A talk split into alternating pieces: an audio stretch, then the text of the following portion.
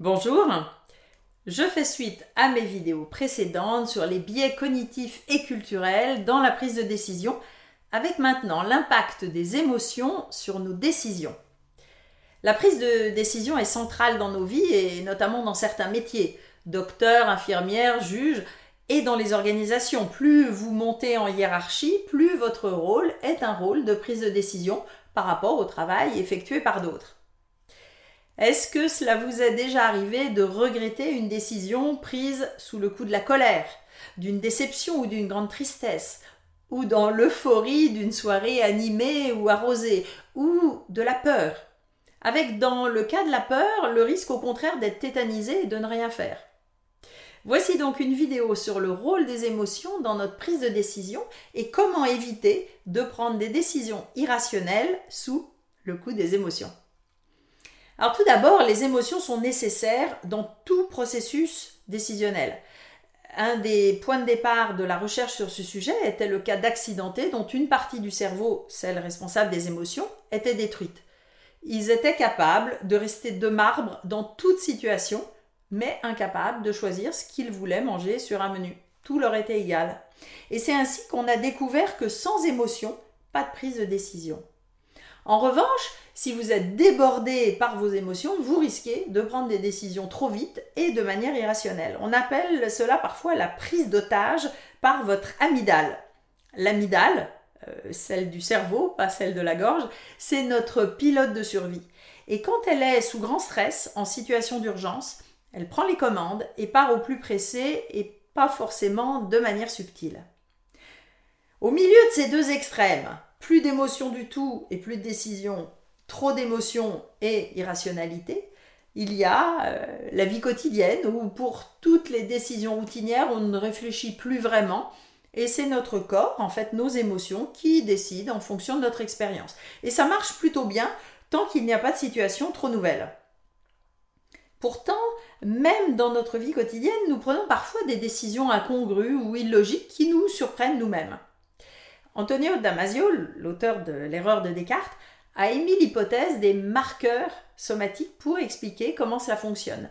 Les événements passés laisseraient une trace émotionnelle chez nous et pas seulement les traumatismes. C'est un peu la notion d'ancrage que la PNL utilise de manière positive dans de nombreuses techniques, notamment pour booster les ressources de quelqu'un. Si vous avez eu un accident de voiture par temps de neige, vous allez peut-être hésiter à prendre le volant dans de mauvaises conditions climatiques. Là, vous êtes relativement conscient de l'ancrage lié au passé. Mais dans certains cas, les événements ont été oubliés ou bien il y a association d'une émotion à un stimulus sans qu'il y ait de lien de causalité. Euh, par exemple, j'ai été bien malade et cela a commencé après un repas où j'ai mangé un certain aliment totalement inoffensif le repas et cet aliment ne sont pas responsables du fait que j'ai été malade, mais mon corps va assimiler les deux événements et je suis dégoûté à vie de l'aliment en question. Autre cas avec les phobies, où le cerveau devient clairement irrationnel. Il y a distorsion entre la réalité et les conséquences imaginées de l'événement, ou parfois au sujet de sa probabilité. La peur de l'avion chez certaines personnes est assez impressionnante. Et même si elles savent rationnellement que le risque d'accident d'avion est extrêmement faible, bien inférieur à celui de conduire en voiture, les images mentales catastrophiques créent des émotions bien réelles et paralysantes.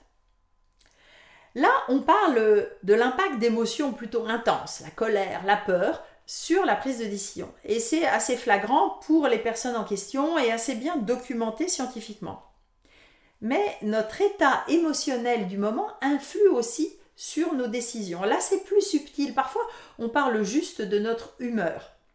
Par exemple, si vous êtes triste, vous allez être plus concentré dans votre travail, mais aussi plus sensible aux ancrages émotionnels et au passé.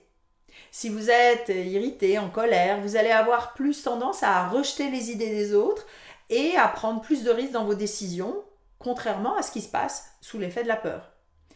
Quand vous êtes joyeux, vous êtes plus optimiste, plus créatif, mais aussi plus sensible aux stéréotypes et prêt à accepter plus facilement les idées des autres. C'est une des raisons sans doute pour lesquelles on met de la musique entraînante dans les magasins. Je n'ai jamais entendu le requiem de Mozart en faisant mes courses. Bon, si je résume, on a besoin de nos émotions pour décider, mais quand cela déborde, on peut faire un peu n'importe quoi. Nous sommes influencés dans nos décisions par nos expériences passées et en général sans en être conscients. Et notre humeur, notre état émotionnel du moment a aussi une influence sur nos prises de décision. Alors maintenant, on fait quoi? Comment éviter de prendre des décisions irrationnelles sous le coup des émotions?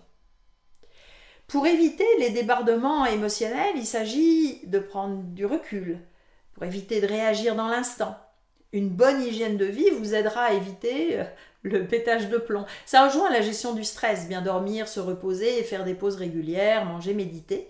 Et pour les décisions importantes, n'oubliez pas euh, le vieil adage la nuit porte conseil, un moyen simple de prendre du recul.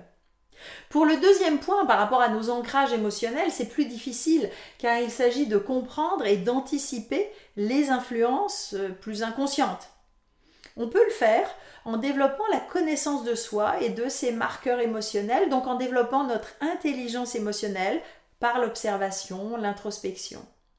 Et si vous avez des ancrages qui vous dérangent, parlez-en à un coach PNL.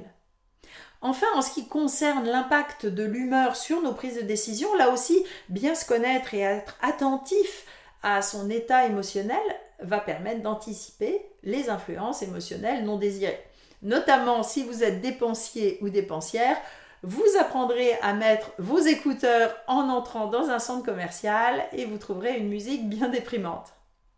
Si ces sujets de psychologie vous intéressent, abonnez-vous maintenant à ma chaîne en activant les notifications pour être prévenu des prochaines vidéos. Et vous pouvez vous inscrire également à ma lettre d'inspiration mensuelle avec le lien ci-dessous. À bientôt!